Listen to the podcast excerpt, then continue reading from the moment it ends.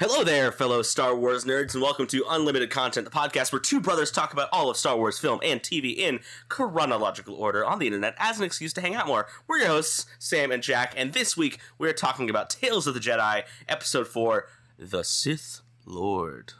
Indeed. I like the way you said chronological there. Chronological order. chronological order. Oh man. Jack, how you doing? I'm doing good. I'm doing good, Sam. How are you today, Sam? I'm well. I'm well. I just it's your face. I love your face. You got a good face. Like These good people too. over the Spotify can't hear your face, but it's a good face. So yeah. there you go. I, I've been told I, I have a, a very silent face. You know. Silent face. I've been told I have a face for radio, so that's why I'm podcasting. Excellent. Oh right. man, this is our last uh, episode of Tales of the Jedi for a while. It's a big one, Indeed. and I presumably the bills still need to get paid. True. Jack Ford, who, who's Yeah. paying our bills this week? Who is our sponsor this week? Yeah. The bills keep going up. Like, I mean, you've got a new microphone and everything. We got to pay for that. I do. somehow. I do. Yes, my Yeah. fancy handy dandy hand me down microphone. Love it. Indeed. Yep. That- that we Thank you, Jack, for the microphone.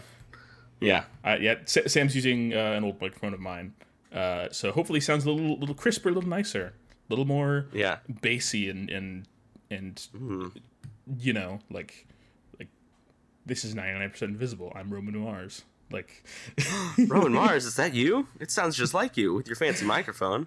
he, Roman Mars is the bassiest man Yeah, no. in existence. I like every time I listen to an episode of ninety nine percent invisible, it's like my car shakes. Like you know, Dude, I gotta I gotta get back into 99% invisible. That when I was uh, working in Kansas, living in Texas, and like driving back and forth, uh, doing college ministry, uh, like coming home for semesters and stuff, I would binge 99% Invisible, and I don't think I've listened to it since. Or like when Sarah and I were dating long distance when I was living in Texas and she was living in Kansas. Yeah. I listened to a lot of podcasts like like 99% Invisible. Listen to Serial.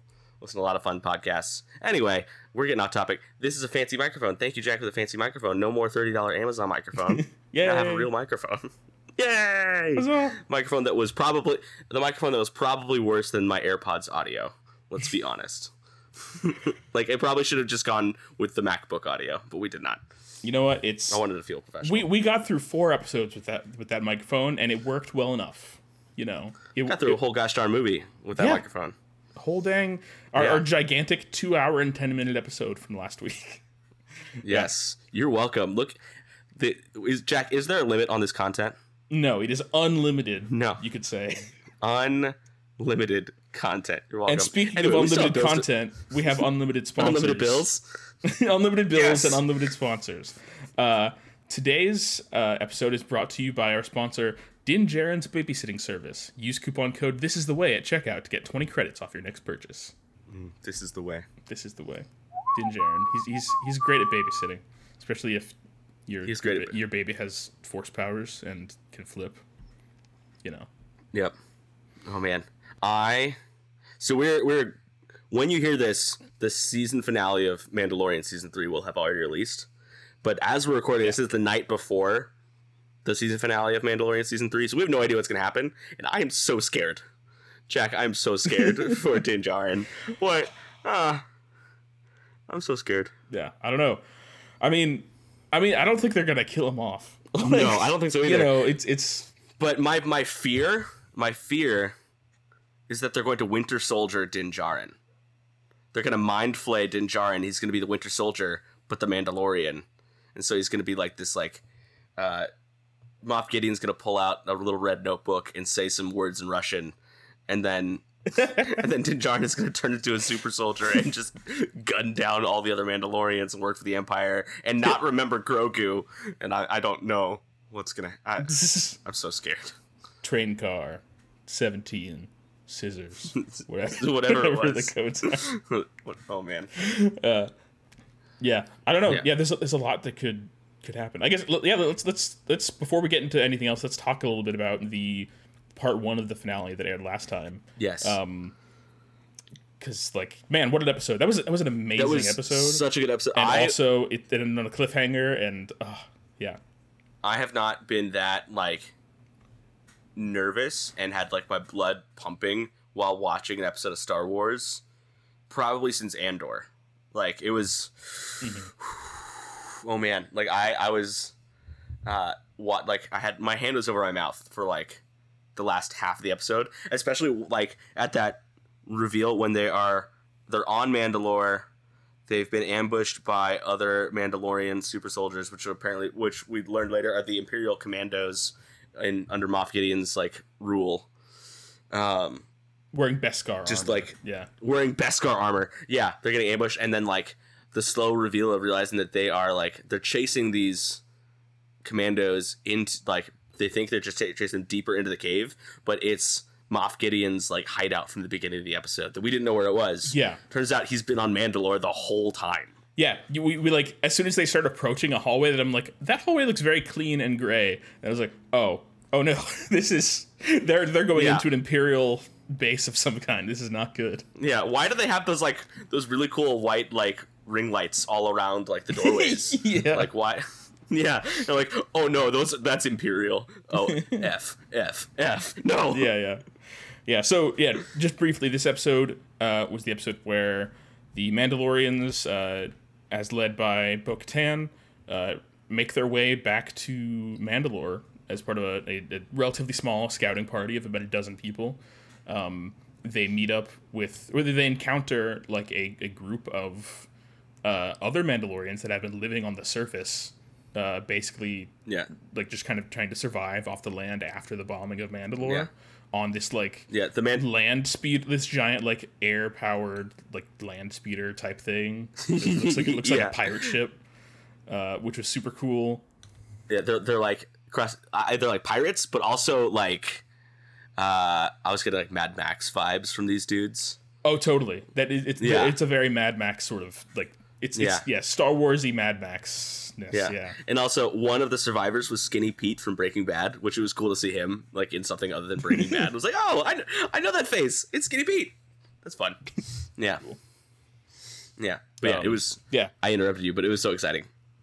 yeah, yeah. So that, that was super cool. and then, uh, anyway, I, I won't go over the whole episode, but it was just it was a really great episode, and there were some amazing lines and moments, and and then they make their way to what remains of the forge on Mandalore underground, uh, and then they encounter these other soldiers, and they fight, and then they they chase them in, and then Moff Gideon shows up and traps them, and and Paz Vizsla gets separated from the rest of them and stays behind and just like mows down like 30 soldiers on his own. Eh, like he, he like he mows down all these soldiers with his his like gatling gun and then he runs out of ammo and then he just uses the gun as a battering ram to knock people out and then eventually they t- they take him down but like not until he's already beaten most of their soldiers and then they they throw in like uh, some like imperial like kind of like the, the, the red guards come in and like they have these weird like like electro stick things and they Yeah. like yeah it's it's a whole man what an amazing fight sequence and also just like Yeah. Paz Vizsla as a character has gone from being like kind of the the sort of jerk character that you you don't want to like be siding with because he's he's very like he's, he's not nice to Din or he doesn't like you know the newcomers and he's very like you know this is the way and this is the way we do it and you know. But like over the past few times we've seen him we've kind of I feel like we've I've become more ingratiated to him and kind of have come to mm-hmm. understand how like badass and honorable of a character this is and then we get to see him at his best in this scene and and then they kill him and it makes me sad I know. it's like i didn't know what we had until it was gone Oh man. poor paz Yeah. Poor Paz. He passed away. no i'm quitting the podcast No. you've ruined it but yeah so we- we ended on a That's cliffhanger with uh everybody else running away as Paz Vizsla holds holds all those soldiers off. Um, Din Djarin has been captured, right? yes. And uh, Yeah. we don't know what's gonna happen next. And uh, We don't know. Moff Gideon's back, and he has a crazy suit of Beskar robo armor, and it's a whole thing. It's a whole Yeah. thing. It's a whole thing. Oh, and let's not forget, uh, Grogu has a Gundam now. That's fun. All right, that was was that this episode? Man, That was this episode. So much happened in this episode. that this was like the very beginning of the episode. Yeah, Greef Karga gives uh, Grogu a like it's IG Eleven, but he like hollowed out the inside and put a chair in the middle and just set Grogu in there. yeah. and is like, let him drive it. It's fun. And- just and- total like like.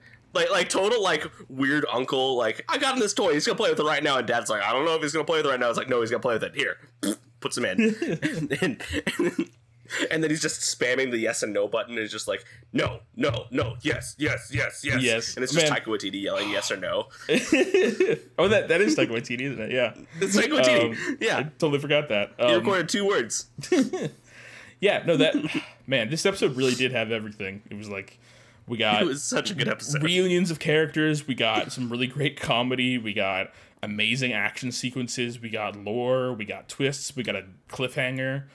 Oh man, can't wait to see how it ends. I'm I'm I'm, I'm, so scared. also nervous. yeah, I'm so scared. I don't know. Star Wars has already killed off one major character in recent memory. They haven't killed off the main character yet true. in any like like I mean they killed Echo, but he wasn't he was like part of the main cast of characters, but not the main character, main character. Echo? They killed Hunter or Omega to be different. You mean tech? Yeah, Echo. Yeah. You mean tech? Yeah. What did I say? You said Echo. Echo's Oh. not dead. Well. Okay. If they kill Echo, they already killed Echo once in the Clone Wars, and then we got him back. Oh man. We cannot kill Echo again. Well, it, he wouldn't be the first character to get two on-screen deaths and come back in Star Wars. So, true, true. yeah, we did have the Grand Inquisitor die twice. So, Okay. Well, um, so yeah. Anyway. that's that's. I'm, I'm sure you, you all have. that's Mando. You all know what happened already, but this is us in the past. Yeah, don't Wildly speculating. yeah, don't spoil it for me in the past. Yeah. Be quiet, guys. We're podcasting here. yeah. Um, Shh. No talking. We're podcasting. All right. Uh, okay. Well, what else? What have you been up to, Sam? Uh, been watching, reading, playing, listening to anything interesting, or just you know anything else in your life that's going on you want to talk about? Hmm. Uh, I mean, I've been I've continued to be reading Light of the Jedi. Excellent. Still pretty good. Kind of slowing. It's kind of slowing down a little bit. We're kind of like learning about other enemies in the world. Mm-hmm. Uh, there's still a lot of mystery and intrigue going on.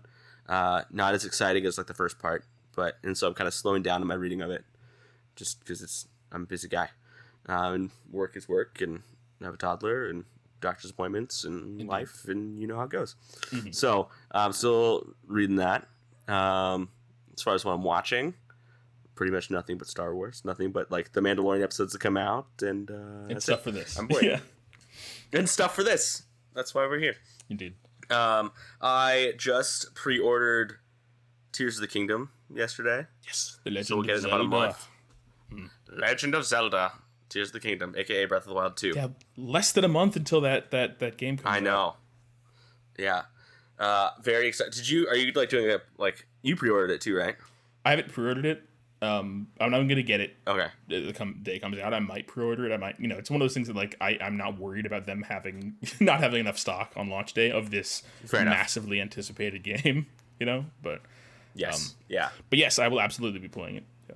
Yeah. I pre-ordered it just because I know that like getting out to the store with a toddler is a challenge. Sure, So I'm like, "Ah, just Yeah, mail yeah. it to me. yeah. Uh, so yeah, we'll see. I'm very excited about that game. Um, other than that, what else have I been doing? I discovered a. I mean, it's not like I discovered it. No one's ever heard it before. You but discovered it's it. new to me. I discovered it. I'm the first one to ever discover it. It's uh, a new genre of music that I've became obsessed with today. Okay. Uh, it's called Japanese city pop. City Pop's great. with yeah. Jap- I, I'm Yeah. aware of the City Pop. Yeah, yes. see, I no, not before me. Come on, I discovered it. Oh yeah, sorry. I'm the first one. Yeah, yeah, yeah. No, City Pop. but Tell I, me what is uh, that? I don't know. yeah, it's so much fun. Uh, it's just how would you describe it? Because you also, but like I, the way I would, the way I described it to Sarah when I was just like listening to it at work and be like, "This is the greatest thing I've ever heard. It's amazing. I love it." Uh, it's like 80s music meets uh, funk meets wow. Well, let me. I'm it's, it's like pull up the it's text that 80s like pop music with Okay. with funk and smooth jazz, sort of. It, yeah, it's Yeah, very like the way I described it. Yeah, the way I described it, 80s music meets funk meets bossa nova, but it's all in Japanese. Yeah, yeah, exactly. Yeah, and it's so smooth and groovy and upbeat and fun, and I love it. And I just need that kind of music in my life right now. It's just great, and it like is filling me with joy. And every summer since last summer, so this is uh, it's a tradition now because I'm doing it a second summer in a row. Uh-huh. I make a summer playlist that I just like play on repeat, Mhm. but it's like eight hours long, and currently it's like a third Japanese city pop, Excellent. and I love it. Yeah.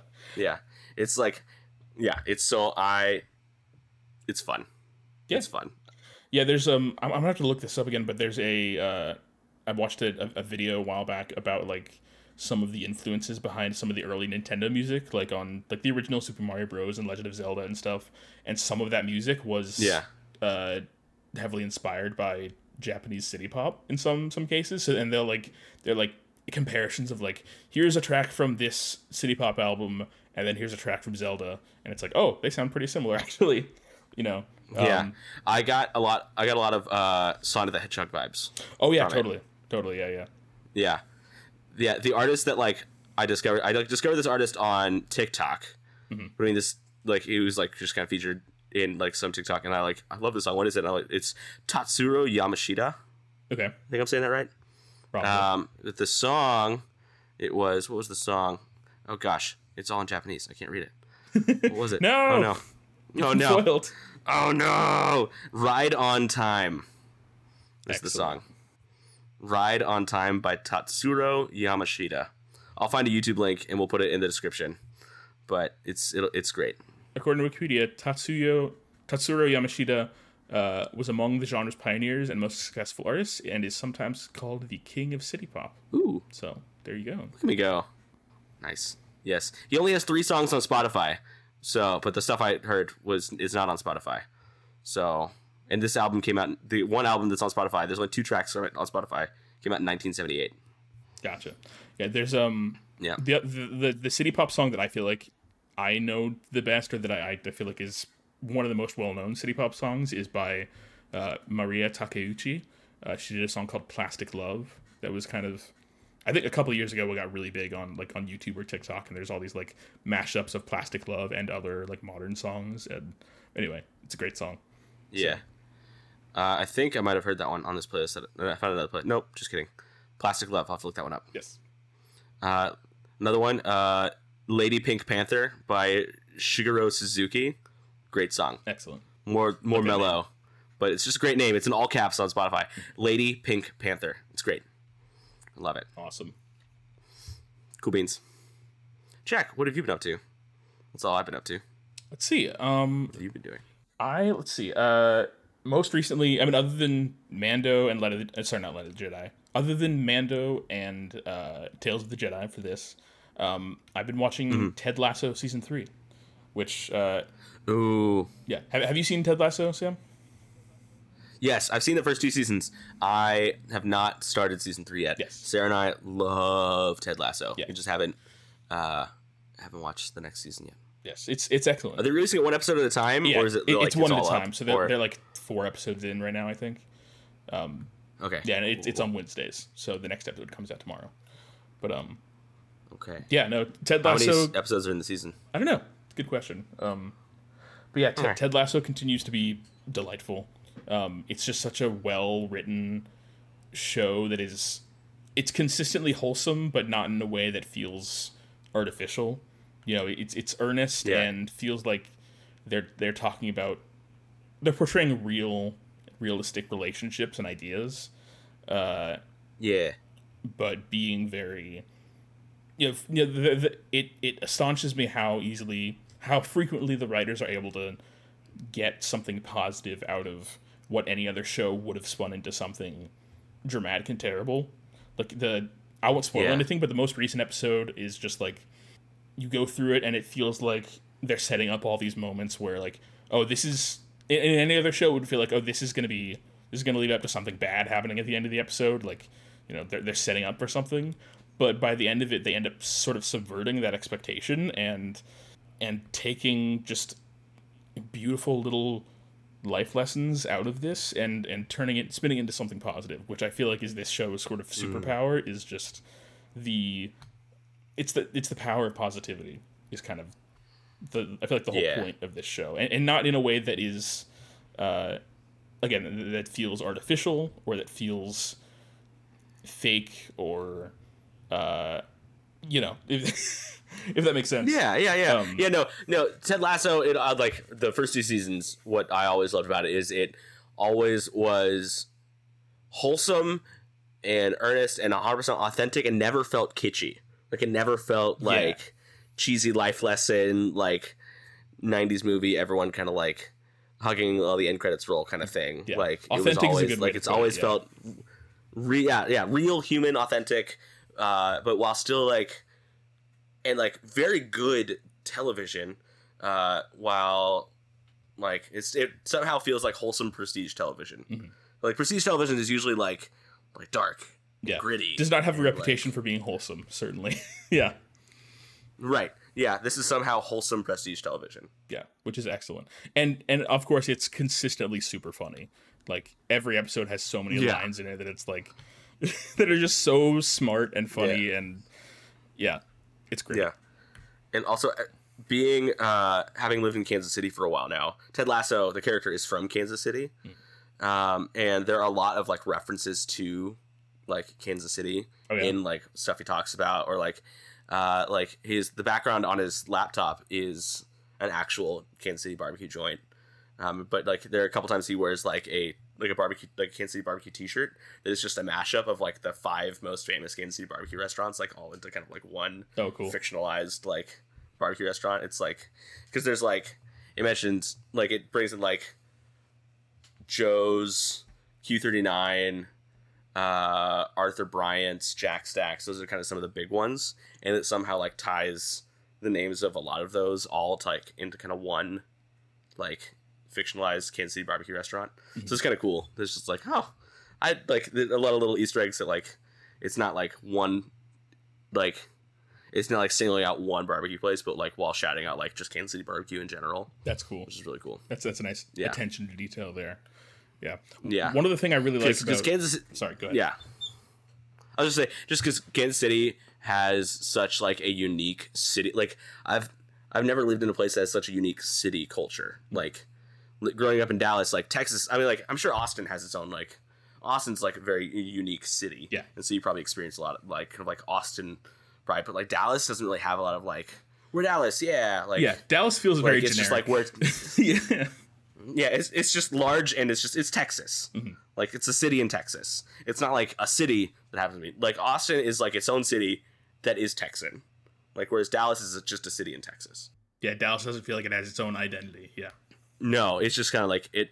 But I mean, it has like it has Texas identity, which itself is great. But like Kansas City has its own city identity, Mhm. uh, which I love. Like it just it feels very homey in that way. Like everyone kind of like like I don't know. It's just very. I love it. It's great. That is great. Uh, one of Yep. one of the thing I, I like about Ted Lasso is, um, I mean, I think in recent years there's been a, a an uptick in the number of shows and movies that have done a, a good job of giving good like representation of mental illness and mental health.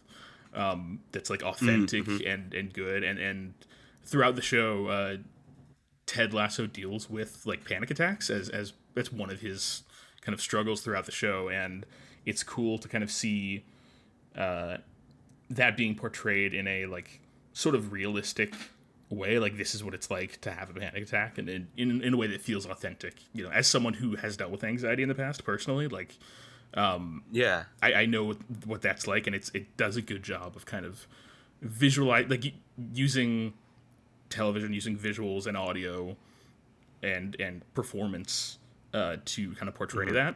Um, and then what I like about this most recent season is that uh, I think I think a lot of shows kind of stop short. They kind of stop there. Like this is what it's like to have anxiety, or this is what a panic attack is like, which is great. But like we don't mm-hmm. necessarily see progress you know and i think in this most mm-hmm. recent season we actually do see like you know ted, there, there's that one moment in the most recent episode where ted has like a panic attack coming on like you can you can tell that he's he's like about to fall into that, and then he Yeah.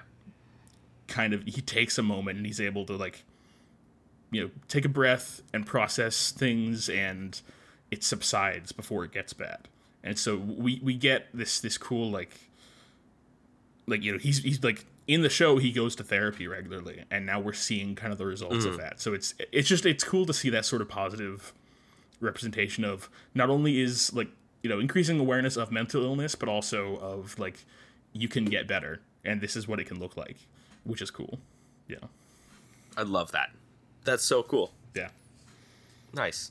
Yeah, no, I that's that's awesome. It is it is good to kind of like to see stuff like that because I feel like a lot like in I don't I can't think of any one specific show, but like I feel like in shows where some sort of like mental illness or something is is portrayed, it's usually like in a in a really two dimensional kind of way, Yeah. or it's just kind of like like I don't know, like it's just kind of like part of the wallpaper of that character. sure It's yeah, not really like anything like like it's not something that they're struggling with. It's just like like oh so and so's got a peg leg. So and so is depressed. Like it's just kind of like that's just like part of like Yeah. their kind of like what you can see on a picture of them. Mhm.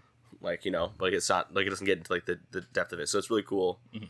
uh, to see that to see like it actually being portrayed with with depth and growth Mm. Yeah. and it being more dynamic and not just like a like a character trait like a static yeah yeah yeah. Definitely.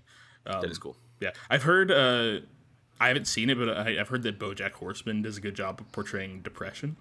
Um so that, that's been something that i haven't i haven't watched that but I've, I've heard a lot of good things about that show, show's portrayal of mental illness. So that's another good example i hear. Nice. yeah. So it, it's, it's great to see more and more of that. Yeah.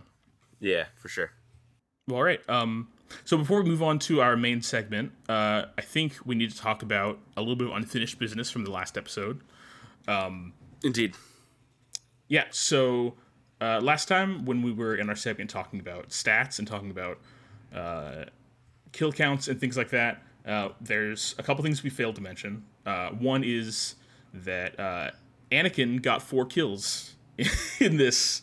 And- well, I don't know. We maybe we mentioned did. it. Maybe we mentioned it, but we didn't have like a, a precise count. But I went back and looked at like the frame where it shows the like the the, the few like non-droid people in, on the Trade Federation ship when it blows up. Um, and there are four people in the room, so that's four confirmed kills for Anakin, which means that so far Anakin has killed the most people. Which I, I don't think that'll yeah uh, you know I, I anticipate him keeping that record. Indeed But uh, yeah, so there's that, and then uh, we also keep track of appendages lost, and it didn't occur to me. Uh, Darth Maul lost two appendages. he lost both his legs. You know? he did he did uh, do we keep track of who takes appendages or do we, or just appendages uh, lost total Uh, just appendages lost at the moment. I guess you know we could Okay. do that, but we'd have to add a whole other. we could it would it would get it would get bonkers yes, our spreadsheet Yeah, is already pretty yeah. big and unwieldy at the moment. Um, it is it is Yeah. yep okay great yep two appendages lost thus far Yes. all right unfinished business consider yourself Finished. finished. yep. We uh we have no voicemails this week. Um, I had a couple people text in. We texted back and forth. I, I love hearing from you guys as you guys kind of like listen to the podcast. Again, Jack and I don't do this podcast for the audience. Like we love you guys, but as we say in the t- the intro to every episode, this is an excuse for Jack and I to hang out more, and we love bringing you guys kind of into our uh, our joy Exactly. of enjoying Star Wars. Um, so I love hearing feedback from you know I know uh, my buddy Jason from Franciscan. He is a loyal listener. Uh, he and I text back and forth after he w- listens to every episode. Jason, I love you, man. You're a good dude. Thanks for listening. Thanks, Jason. Um, yeah, and our cousin Andy is also a faithful listener, and Michael. Michael, you're on your honeymoon. Congratulations on being married. Congrats, You're Michael. great. Thanks for listening as well. Um, yeah, we love you guys. Uh, feel free to text me, text Jack, send us a voicemail, DM us, whatever you want. Uh, we'll shout you guys out. Um, we love you guys. Jack, do you have that phone number in front of you? Because I Yeah, yeah. don't have it. I know it's my phone number, but what is phone number? Yeah, if you'd like to join in the discussion in future episodes, you can leave a voicemail at 512-850-6653 and we might feature your comments, questions, or concerns on the podcast or corrections if you've got like you said something that's incorrect, which I'm sure there's been at least 8 of those already. But nobody's called Yep. us out yet, so I'm going to I'm going to continue to believe that we are always correct. Uh, unless you call us out. Yep. Um, and that, that phone number will also be in the description of each episode. So Beautiful. Yep. So I set up the voicemail to. It's supposed to like just be its own separate thing. Dad pointed this out last week, but I didn't tell you. It's supposed to be its own separate thing from my phone number, but it just kind of goes to my voicemail. It's it's not my phone number, but it goes to my voicemail. Gotcha. So if it just kind of sounds like my personal voicemail, it's because it is, but it's not my number. It's just Google for. It's just Google Voice forwarding to my phone number. Cool. So I'm sorry you don't get like your own little fancy uh, unlimited content voicemail message. I set one up. I don't know why it's not working. Uh, if any of you guys know how to set up Google Voice things, let me know. But the, the number works. It just the number works. Uh, I might just answer the phone because like I see you are calling me and be like, "Hi, how's it going?" You're like, "I wanted to leave you a voicemail. I don't want to talk to you." Uh, so just let me know that. Uh, but also don't be mean about it. yeah, I'm here for the unlimited content, not for Yeah. you, Sam. Yeah, oh, okay. All right. Um, aw. So yeah, that's that. Yay voicemails. Yay fans. Yay friends. We love you all. Yay! Okay, Jack. Are we ready to jump into this week's episode? Yes, Are we ready? I think so. Yeah, this, this Okay. week's episode was Tales of the Jedi, uh, season one, episode four, The Sith Lord. Sam, where does this episode take place in the timeline? This takes place in the year 32 BBY, 32 years before the Battle of Yavin. Uh, it is concurrent with the ending scenes of The Phantom Menace. So the the beginning of the episode takes place Like mid uh, Phantom Menace. while mid Phantom Menace, when it's around the same time as the scene when Anakin, as the little boy, is talking to the Jedi Council and he's doing the little flashcard thingies with Mace Windu, with a ship, a speeder, uh, whatever. Yeah. Your thoughts dwell on your mom. Um, that that scene it takes place like between that and them going back to Naboo and whatnot. That's the first half, and the second half of the episode takes place uh, immediately after the Duel of the Fates, but before Qui Gon's funeral. Yes. Yeah. Uh, So yeah. This was this was a I think a, a beautiful episode. I think there's there's a lot to Oh, love yeah. about this episode. Uh, do you want to do you want to walk us through briefly what the what happens in this episode, Sam? for sure, yeah. So the episode begins with Count Dooku in the Jedi archives. Um, he's walking through the Jedi library and then goes into a back room of the Jedi archives. He's looking real shifty. The music's all dark and ominous. Um, he's looking over his shoulder a lot. He walks into this back room. He uh, punches in a code. The computer addresses him as Jedi Master Sifo Dyas. uh, dun dun. We figured Scandal. out who that is. It's Dooku the whole time, even though it was supposed to be Sidious, but it was a typo in the script in episode two, and so it's Sifo Dyas. Wait, really? It's supposed to be Sido Dyas. It's supposed to be Sido Dyas, like Sidious. That's but a amazing. typo, I didn't know that. and they left it in. That's they left it in. That's incredible. Um, isn't it? It's so fun. Uh, so the and uh, yeah, George Lucas was like, "That's not it. Never mind. It's it's better. That was Let's leave it intentional. there. What are you talking about? more mystery. yeah, oh, sure. Yeah, yeah. So Sifo Dyas supposed to be Sido Dyas supposed to be Sidious. Was actually Dooku the whole time. So Dooku sneaks into the back room of the Jedi archives. He punches in little codes, says "Welcome, Jedi Master Sifo Dyas," something like that, and he accesses the file for Camino, and he deletes Camino from the archive memories, as that one weird little youngling says in episode two. Um, and then he walks out, and he encounters Jedi Master Jocasta Nu, who is the one who runs the Jedi archives. It's she's the Jedi librarian extraordinaire, um, and she talks to Dooku about uh, his old Padawan Qui Gon Jinn encountering what Qui Gon claims is a Sith Lord on a small outer rim planet named Tatooine. So we get so he hears about Qui Gon and Tatooine, and Dooku's like, I've been warning the Jedi Council about the, the upcoming Sith for years, but they never listen. And then he walks out and uh, he sees Qui Gon and Yaddle, Jedi Master Yaddle, yes, voiced Yaddle. by Bryce Dallas Howard. Yes, Bryce Dallas Howard voices Yaddle, which is the uh, one of three canon characters currently who are of Yoda's species. Um, and the also Yeah, the only other including one, yeah, including Yoda, and the only other one that we've heard speak because we've never really heard like like Grogu just sort of babbles or, or presses his yes and no Yep. buttons. Or presses yes and no buttons. Love that. Yeah, Love and, that. and then it's weird because like it, it, it's kind of funny to me that like you know Yoda has this this weird backwards way of speaking, and Yaddle doesn't. So that just means just that like Yoda's just weird. Yoda's just a weirdo. Yoda, yeah, Yoda is just decidedly a weird dude, and we love that for him. He's just like, yeah, this is the way I am, and everybody's like, yeah, he's Yeah. you know what? He's really old. He's let him do what he wants. Yep. Nope. Pretty sure that was just Jim Henson doing Star Wars. or was, no, it was Frank Oz. Was it? it was Frank Yeah, Oz? it was Frank Oz. of- Yeah. Who was? The, It was Frank Oz. yeah, yeah. That was just Frank Frank Oz being a goon on Dagobah in episode five. That's why Yoda speaks the way he is. It's because Frank Oz is funny. excellent. Um, Yeah.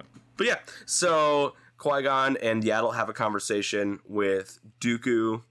Um, Dooku says, "I would love to meet your Padawan, Obi Wan Kenobi, someday," and then they walk off. That's kind of they just have like a little conversation. Seems kind of ominous. Yaddle seems a little suspicious of Dooku. Not sure what's going on. He's just kind of like he's just he, he he's he's giving uh, broody emo vibes. Is really the only way I can do, like yeah. really describe it.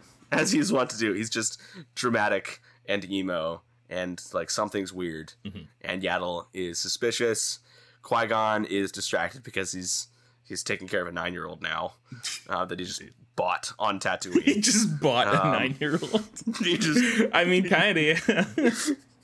yeah, I saw that today on Twitter. I saw this this uh, meme. It was like, uh, I wonder what the the accountant in uh, at, at the Jedi Temple thought when Qui Gon submitted like his expense report from the trip to Tatooine. He's, he's like, I see you purchased a a boy. You bought a boy. Actually, I won him in a in a gambling. I won him. In, yeah, in a bet. Yeah. Yeah, So I went to Tatooine. with I went to Tatooine and started betting on races and won a slave. So that's what I've been doing. Yeah. yeah. Oh man. Anyway, yeah. So uh, after that scene, uh, in between that scene and the next scene, Qui Gon dies. So Yeah. talk about transitions there. yep. Yep. So speaking of Qui Gon, Qui Gon's dead now. Uh, so we, the next scene opens up with Dooku uh, staring forlornly at a tree at the Jedi Temple Yeah. um, this like this very fancy tree that's at the Jedi Temple. It has some sort of spiritual significance. I don't really remember what. Jack, do you remember what's up with that tree, or if there's? Any, I know it's it's special, but I don't really. I don't. Do Yeah. we know anything? I, I don't tree? remember specifically anything about the tree, but I do remember it's it's been in a few different Clone Wars episodes before. Like it was in Mm-hmm. uh, the what was going to be the the series finale of Clone Wars at the end of season six with Yoda. Um, like it, it's it was in a couple of episodes there. Uh, Mm-hmm. Yeah, so we've we've seen this tree before. It's like this like this courtyard. Um, but uh, yeah, I don't know anything Yeah. in particular about the tree. It, it's it. It seems to be a rather significant like place that's charged with the Force. yeah, yeah. Um, I know uh, in reading Light of the Jedi, um, one of the things that the, the Jedi in that book uh, really kind of focus on, I'm, kind of- I'm putting this together as I'm talking, sure, sure. is that uh, the light side of the Force is connected with life a lot, and it's a lot easier to access the like be commune with the Force, specifically the light side of the Force, when you are surrounded by living things. Um, there's a scene in Light of the Jedi when uh, there's like this like interplanetary disaster going on, and all the Jedi are trying to like use the Force to like stop these like these things traveling that like it's basically a car crash in hyperspace, and then like these big pieces of shrapnel from this car crash are like basically decimating this system, Mhm. um, and all these Jedi fly into the system and use the Force to like slow down and stop these things before they hit stuff. Um, they all kind of like they all work together, and uh, some of the Jedi like go down onto the planet's surface just to be surrounded by living things, so that they can commune better with the Force. They could like they could stop it from from space from their spaceships, but like they they decide to be on the planet's surface to commune better with the Force. Mhm. So I'm wondering if this tree, like on Coruscant, it's pretty devoid of life other than like people. Like there's no nature. There- It's Yeah. just kind of like city. So courtyards and gardens and things are probably places where it's more easy to commune with the Force Yeah, yeah. than other places on Coruscant. So Yeah. I, I imagine this is a sacred place at the Jedi Temple um, to commune better with the Force. So anyway, so Dooku is mourning Qui Gon's death at this place, at this tree, and uh, Yaddle shows up. Shows up basically to console Dooku, but also just like is suspicious that Dooku's going to go off and do something.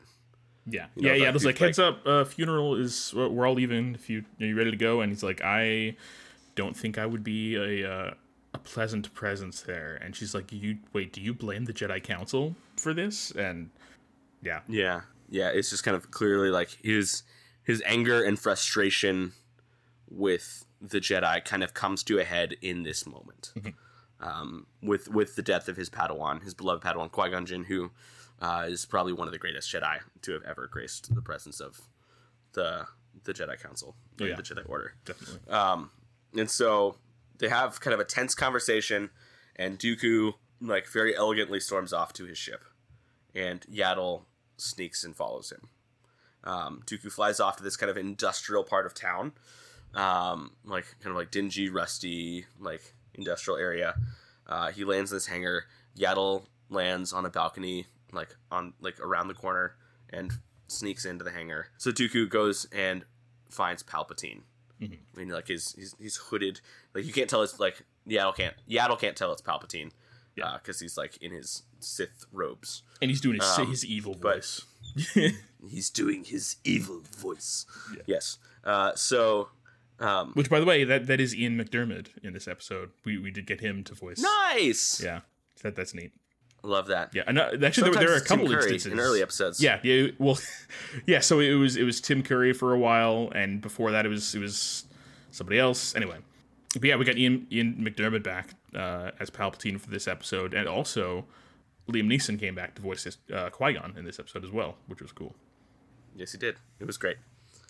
Um, yeah. So Dooku confronts Palpatine for pushing, like, basically, like, Palpatine. We know Palpatine is like manipulating everything behind the scenes, um, but like Palpatine for sending Maul in to kill Qui Gon. Like, like Dooku is pissed that Yeah. Qui Gon's dead because it's Palpatine's fault because Palpatine sent Maul to stop the Jedi, and Qui Gon died because of it. Yeah. So so yeah, basically in the scene, Dooku Dooku is like, uh, "Why did you let him die? This is your fault. Like we could have had a, a powerful ally in him." And uh, Palpatine says, "Maybe for you." And Dooku's like, "You are you doubting my loyalty?" And Palpatine goes, "Always." I'm like, you know what? Yeah, that sounds like a Sith thing to say. um, yeah. No, no, that, that that tracks. Yeah. Oh man. Yeah. So, and it kind of at that point, Yaddle jumps in and like interrupts what they're talking about.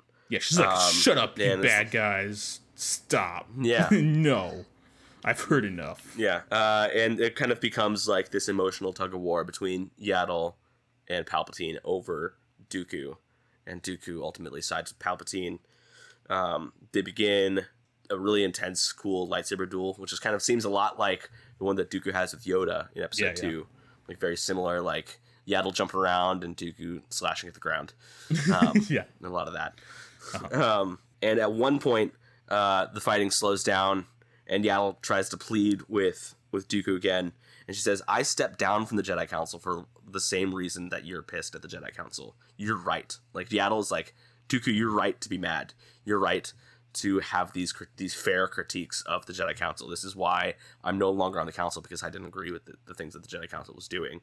Um, but it was kind of too little, too late, I guess, for Dooku. Dooku's already gone. Yeah. Um, he already made up his mind, and he needed to conceal his. I guess he. I don't know. Like his intentions aren't exactly clear, but it's pretty. It seems pretty clear that he needed to conceal the Sith Lord. He needed to conceal his affiliation with the Sith Lord. Um, I think I think Yaddle Dooku needed, felt like Yaddle needed to go. yeah. I think it, it was. I mean, obviously Dooku was all in at this point, but also I think it was a matter of he felt like he was too far in to a, to back out anyway. Like even if he wanted to, you know, he he's like he conspired with a Sith Lord. Uh, that's pretty bad. And he like Yeah. and Yaddle is is like from the beginning of this conversation is is trying to say like whatever you've done, uh, you still have a chance to to turn things around if you help me defeat this Sith Lord. If you you know come to me and uh, return to the Jedi, you know you're, you're not you know we're not without hope here. Um, but I think Right. Dooku is is already kind of given into it and, and does not feel that that's the case. I, I don't think he's he's I don't think he feels comfortable Yeah. with uh No, no. does- yeah, which like to like I don't blame him. Like I don't think that the the Jedi Council as it is would uh, take kindly to any of this and probably would not be forgiving yeah. of Dooku's uh, indiscretions.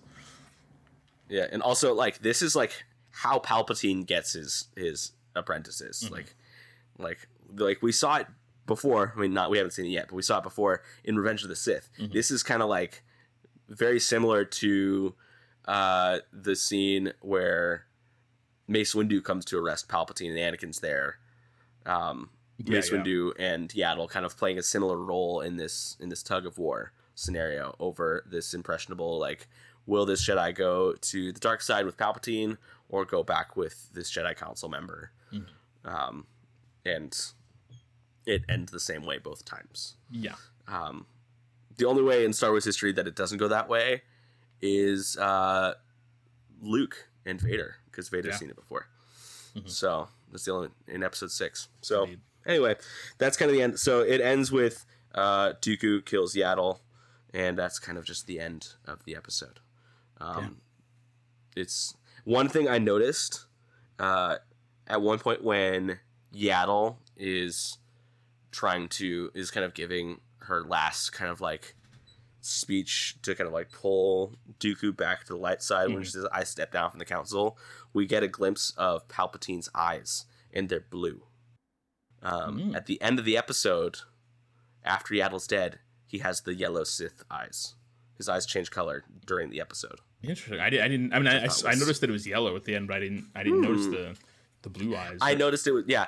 I, I, di- I didn't notice it when I watched it when it came out. I didn't notice it, mm-hmm. but on this rewatch for this podcast recording, I noticed his his eyes like oh his eyes are blue. I wonder like does he like because I in my mind I was like his eyes not turn yellow until like he becomes the emperor and mm-hmm. like is that when that happens? Because I know like we and now now that I think about it like Sith's eyes aren't always yellow. Like it's kind of like when they're like really in tune with the dark side, that's when their eyes do the yellow thing. Yeah, yeah. Uh, but like when they're kind of like more on their, I don't know, natural, not evil. When, like, when they're not so in tune with with being bad. Yeah. yeah, when they're not doing the bad thing, they seem more presentable and less like devil eyes. Yeah, that's know? neat. Yeah, that's interesting. I, I didn't notice that, and that's a cool like little detail of like, yeah. I don't know if it's like necessarily a like. I don't think it's something we can read into as being like, you know, canonically Sith's eyes turn yellow when they do bad things, as much as it is like a visual motif that they use for for storytelling purposes, which is a cool thing that I didn't I didn't notice. That's that's neat. I like that. Yeah, yeah, that was I did really I, I like that. It was it was cool. Yeah. One other Um, one one visual I really liked in this episode was during that that final battle in that like kind of dilapidated building. Um, the gate that opens up uh, for Dooku's ship to fly in. It's like this big like rounded grate situation with kind of Mm-hmm. like like almost teeth around it. It looks kind of like like a couple of like a giant gear or something. But when it opens up, it looks a lot like a sort of sinister, like sharp toothed, creepy smile in, in shape. That that made me that Yeah. I don't know. I feel like that must have been intentional that they designed the door that way to like. It feels Oh, like like sure. Dooku has entered the maw of the Sith. You know, like like this is this is a place of evil. You know. It is. I got like Joker from Batman the Animated Series vibes from that like this hideout that that Sidious has. Um, like it just feels like one of Joker's hideouts. Like just because of the big old like evil looking grin thing. Yeah, yeah. Like it's just like this just this just feels like something the Joker would have. Sure. um, yeah. Yeah. He, he would do- he would have a creepy uh, yeah. smile door. Yeah. That makes sense. He would, he would definitely have a creepy smell door. Yeah. Uh, but yeah, no, I, I, I definitely that was that was a kind of a cool visual. Like I've never I didn't think about it like in the the maw of the Sith. That's really cool. Yeah, I like that. Uh, another thing I liked about this episode was I think the I mean there's a lot to love about this episode. There's a lot of really beautiful shots. Um, and I think also the the music in this episode was gorgeous. There's a lot of like really like Oh yeah. like kind of bassy choral music and uh it, it feels very like this is the end of something and the beginning of something terrible. Uh it, it gives this very ominous feeling. Yeah, Kevin Kiner knocked it out of the park for this episode, definitely. it was Kevin Kiner. I love that. I, I I believe I believe he did the music for the series, yeah. Okay, cool, cool, cool, cool, cool. That was that was my assumption Mm-hmm. because I knew it probably wasn't uh, John Williams. Probably not. um, yeah. but no, probably not. But I the the musical motifs the whole time sound a lot like Qui Gon's funeral.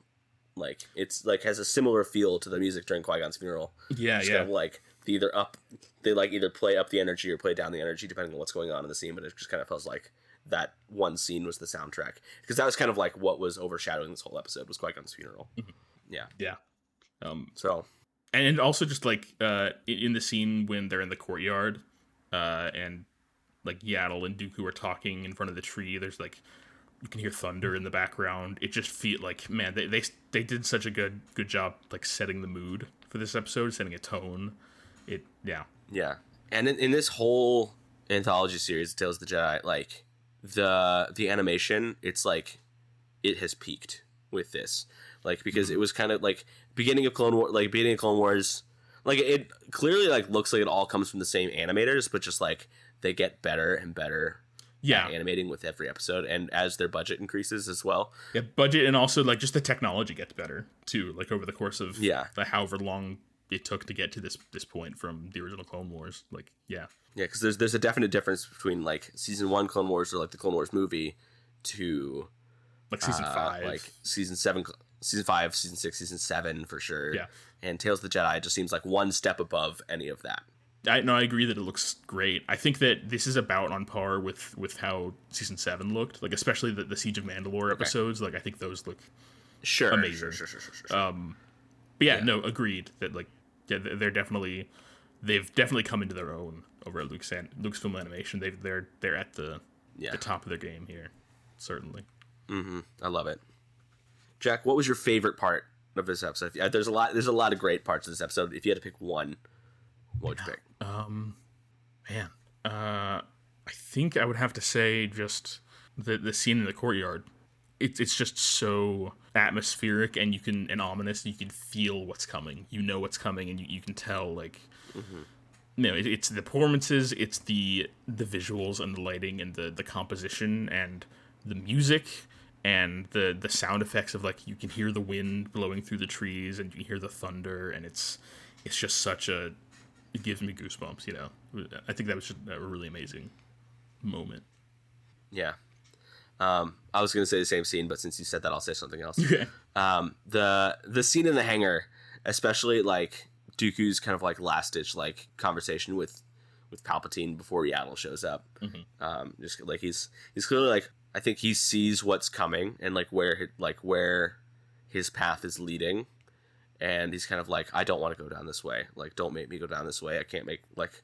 Like it, like it feels like he's kind of pleading with like it's a bridge too far, and then Yaddle shows up and kind of forces his hand yeah um, and with Palpatine standing right there. Like if Palpatine wasn't in the room, like things might have been different. But like Yaddle Yeah. there with Palpatine there, his hand is forced, and it's kind of like there's no way back. uh, but just that scene before Yaddle makes her appearance, just the emotion that Dooku was going through and the pain that he was feeling, and just like I don't know, he he was kind of beside himself talking to yeah excuse me to to Palpatine. I don't know no yeah agreed there's a lot of there's a lot a lot of emotion in this episode. Yeah. um, and it's all very like well done. Yeah, yeah, definitely. There, there's a whole lot uh, in that in that sequence um, in the hangar. Like, I, I think that it's cool that we get to see kind of Dooku in his final moments before going full dark side, where he's still like, you know, over the the course of this arc in Tales of the Jedi, we get a sense of like, you know, Dooku being a a good and and wise Jedi who is just frustrated with the way of things, and over time we see that like he feels like he's been pushed into a corner and that this is the only way to to affect change in what he sees as a broken and corrupt system. Um, and i think that in this episode we see the the last vestiges of of hope and of like him clinging on to the goodness of the world and and kind of the regret of doing what he's done. Like there's there's this one line where he, he's like he's talking to to Yaddle in that final confrontation and he's like how many have died? How many have suffered because of my actions? Um you know he, he's clearly like he's he's he hasn't gone full sith yet. He's still regretful and still like mournful. And i, I think that a large part of that is the fact that he's he's still mourning qui-gon. Um he's sort of in a, a, a what have i done state before he he's like he's fully given in um and there's there's another great line during that conversation uh, when Yaddle is sort of pleading with him to like, you can still change, you can still amend your ways, you can come back to us. Um, and Dooku says, "I'm afraid," and Yaddle says, "I know you are," but then Dooku continues and says, "I'm afraid it is too late." And then they they start fighting. You know, Yeah. what, what a great line, you know. I know. It's like in that moment he he it's like he made up his mind. That's the decision point. Like, yeah, Yeah, that was like that's the turning point. That's like the that's where he takes the leap. He's like, all right, here here we go. No turning back. Yep. Yeah. Oh man. What an episode, Jack. MVP. Who do you think? I gotta go with Yaddle. I mean, there's not there's, there are not a ton of characters to choose from, but like Yaddle is like this is the first time we really get any characterization for Yaddle, at least in in terms of like the film and TV canon. Because the only other time we Yeah. see Yaddle in film or TV is during the Phantom Menace, where she just sort of sits there and never says anything. Um, Yeah. and so it's we, like, oh, it's Yoda in a wig. That's cool. yeah, exactly.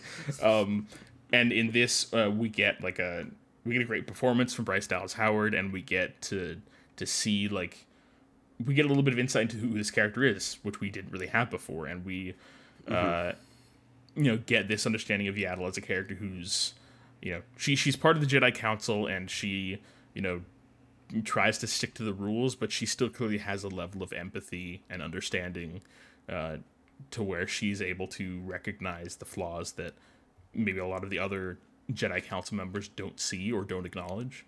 Um, And that makes it all the more tragic that, you know, her efforts ultimately are in vain to, to prevent Dooku from falling to the dark side. And she's she's sort of the first casualty of the Clone War in some ways. Like not not that it's it started yet, but like you know, it, it's in in the the machinations of the Sith and manipulating and, and, and getting to the point of this war, like you know, she's the first person who has to die to to keep this under wraps, basically.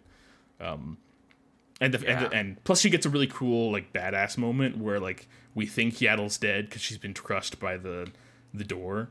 Uh, and then she like she lifts up the door and the, the force theme plays in the background. The sunset is behind her and it, it looks really awesome. And then she like stumbles into the room and is, has kind of exhausted all of her energy. But i like that she got one last moment of like like sort of righteousness and and badassness of just like yeah that's right i'm Yeah. i'm still i'm a cool jedi i i, I might have Yeah. failed here ultimately but like i've done my best i've done what's right as much as i could and it also it also makes Dooku like really face Yaddle Mm-hmm. in, like, when he like puts her down. yeah as opposed to like He can't just like he can't just like drop a like drop a house on her. Like he's Yeah. not like like we're not yeah we're not just like close the door on her and be done and like I'm just like not technically an off screen death but like yeah he doesn't get his hands dirty yeah he doesn't have to look at her as it happens. Yeah. It's almost as if the dark side of the force is like no you got to do this. Like yeah. the dark yeah. side is you're not getting like, off that this- easy. Yeah. Like this isn't it's not that easy. Exactly. you gotta you gotta actually do this. Mm. um oh man. Yeah no yaddle definitely the mvp for this episode. Not that we had like a lot of like other choices for mvp yeah, yeah. for this episode but like Nu and her two lines her yeah. two lines just like hey did you hear? Did you know? Qui-Gon thinks he sees a Sith. Yeah that's kind of that's kind of it. Tatooine. Yeah. Okay um yeah main character kill count. We got a kill from Dooku. Dooku's got one. Yeah Dooku's got a kill. Is that his first I think that's his first kill isn't it? Um it is his first kill. Yeah. Mazel Tov Dooku. First kill. You did it. You killed somebody. Yeah. yeah Mace Windu beat you to the punch. Oops No, no Wilhelm scream in this very serious episode. that would be Aw, very out on, of man. place. like if Yaddle worry, I bet dies we'll have one plays next the, week. the Wilhelm scream. yeah ah! it's just Yaddle. Yeah. Yeah. aw. Kevin Kiner's like very like somber music is playing. He just Wilhelm scream like no. Yeah. totally in place, not out of place at all. Yeah. Well, there we go. That is the last of the Tales of the Jedi that we're going to be talking about for a long while. Yeah. Not sure how long of a while, but a very long while. Yeah. Um, because after this week, next week we're going to be talking about uh, spoiler alert, Star Wars Episode Two: Attack of the Clones. Another movie already? Uh, another movie already, and then uh, it's into the Clone Wars. And the Clone Wars is there's so much stuff, and if we do one episode per episode, when Of the Clone Wars episode podcast, per yeah. episode of the podcast, uh, looking at the calendar right now, how far into our lives is it going to be? we will be finish? it'll be December 2025 when we get to Revenge of the Sith. so chances are we're gonna we're gonna condense some episodes. yeah. We're, we're thinking that, so that we're going to do instead of like one episode at a time per episode for the Clone Wars that for some of those we're going to do like an arc at a time so that, you know, maybe, you know, we have unlimited content here so maybe we could we could speed it up a little bit. Yeah. And also, we're doing the math. Star- the the rate at which Star Wars is releasing content, we will literally never catch up. it is unlimited content. It is unlimited content. Like, if you want us to ever talk about Return of the Jedi, this is what we have to do before we retire. Like, that's- that- before we retire. Uh, if we ever want to talk about Mandalorian, if we ever want to talk about Ahsoka on this podcast, other than just like our reactions as we're watching it when it Mm-hmm. releases, um, but like talk about it in the context of the the unlimited content uh, the canon. universe, Yeah. the canon of unlimited content. Uh, this is what we have to do. So we're gonna have to condense some episodes uh, into arcs. We're not. We're never just gonna do like a whole season of this. It's always gonna be. Yeah. Um, the, the way the way the Clone Wars is written is usually in like three or four episode arcs, where it, three or four episodes tell one story, and so we'll do we'll look at that instead of so we'll be kind of speeding our way th- more through uh, the the Star Wars timeline just so we can actually do this very ambitious thing that we've set out to do. yeah. It's a lot, in case you hadn't noticed from the title of our podcast. It is a lot. Yes. It's interesting to me that we've only got one episode of content between The Phantom Menace and Attack of the Clones, that there's so little canon film and TV in that era. I know. Because how how long like how long does that take between like I mean, it's like nine years or something, right? Like, it's a it's a ten, 10 year gap. Mm-hmm. Uh, Attack of the Clones takes place in 22 BBY and this is 32. wow. So it's 10 years. We get 10 years of of just Anakin and Obi-Wan training Yeah. I wonder if we'll ever get more before like the Clone Wars. more like animated canon or or anything. I wonder if that'll be like the we'll get Tales of the Jedi. That's like Tales of the Jedi season two. Yeah. That'll be about that that era because there's a lot of untapped stuff Yeah. that we could learn about. There is Tales of Jedi season 2. I would love to see Anakin as a Padawan in animated form Mm-hmm. for this little thing.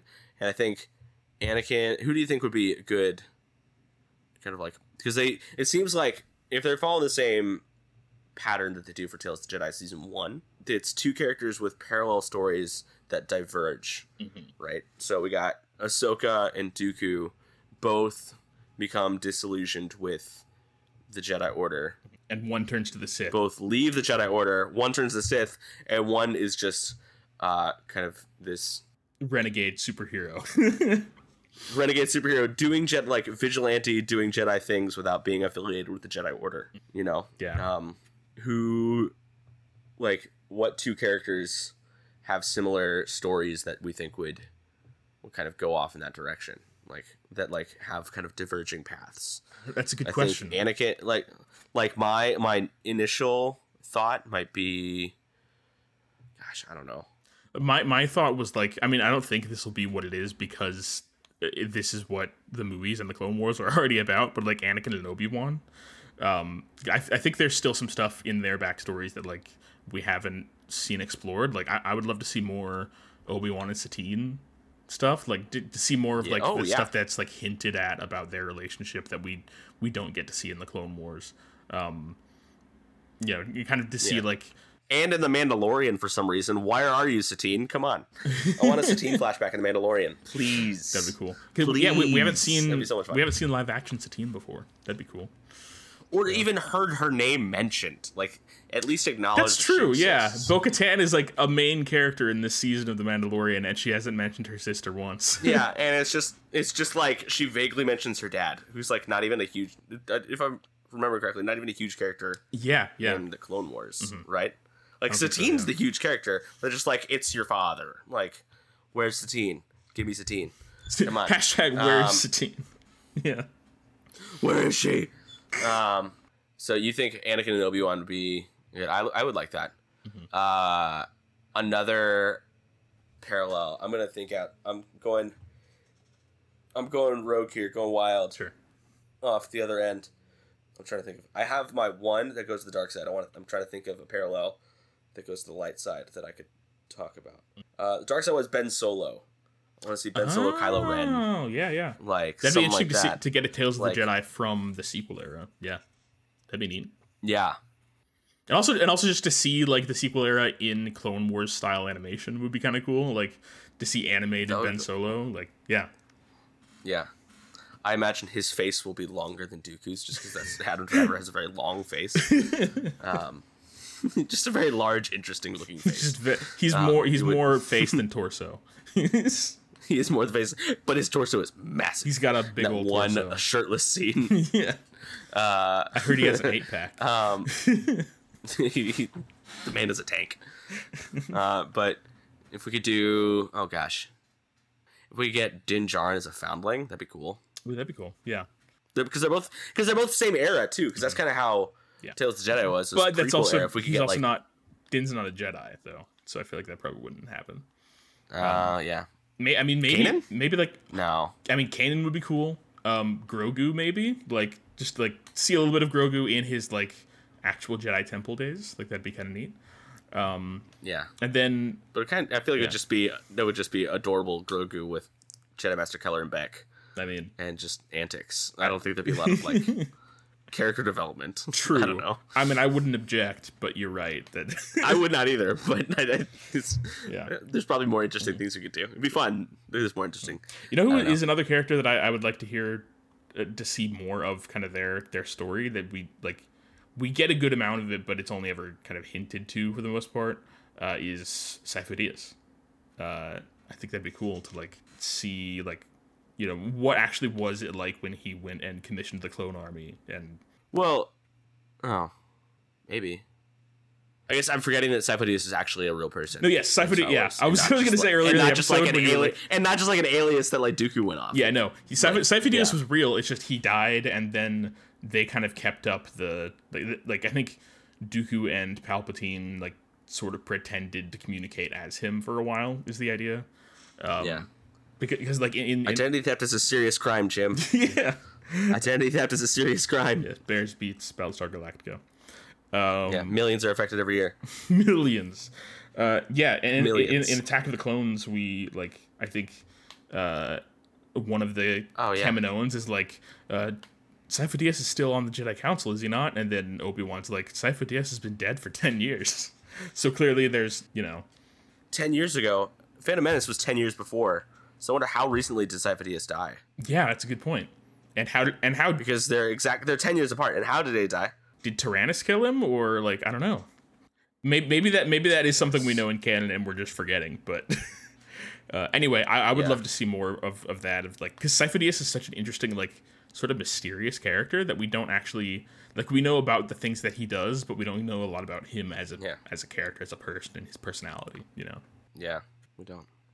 I wonder if we'll get like a High Republic era uh, Tales of the Jedi That'd be neat. with like a young Yoda. Ooh, could be some cool. Yoda backstory. That'd be neat. Yeah. Yeah, who knows? Well, all right. This has been a good episode. Um, It's a good episode. Yeah. Join us next time, everybody, when we'll talk about Star Wars Episode 2 Attack of the Clones with a special guest. That's right. We're going to have another movie episode and another guest. Who could it be? You'll have to tune in to find out. You will have to tune in to find out. Max, you'll also have to tune in to find out. Yeah. who could it be? yeah. Max, it be? listen in next time, and maybe you'll find out who it is that is the guest on the next episode. Yeah, is it Max? Who knows? Shh. Max. Quiet. Oh, sorry. it's a secret to everybody. I'm sorry. Uh, the guest is not not our younger brother Max. I promise. You can't just lie. My fingers are crossed, but it's a podcast. You can't tell. Cool. But All You don't know if my fingers are actually. Who knows? All right. Thanks, everybody. Uh, we look forward to uh, not seeing or hearing you, but I, I, I will. I'll see and hear my brother again, and and you'll get to listen to it, and that'll be cool. Indeed. Okay. Thanks for listening, everybody. Love you all. May the force be with you all. Bye. Bye. All right, cut the chatter. Roger, Roger.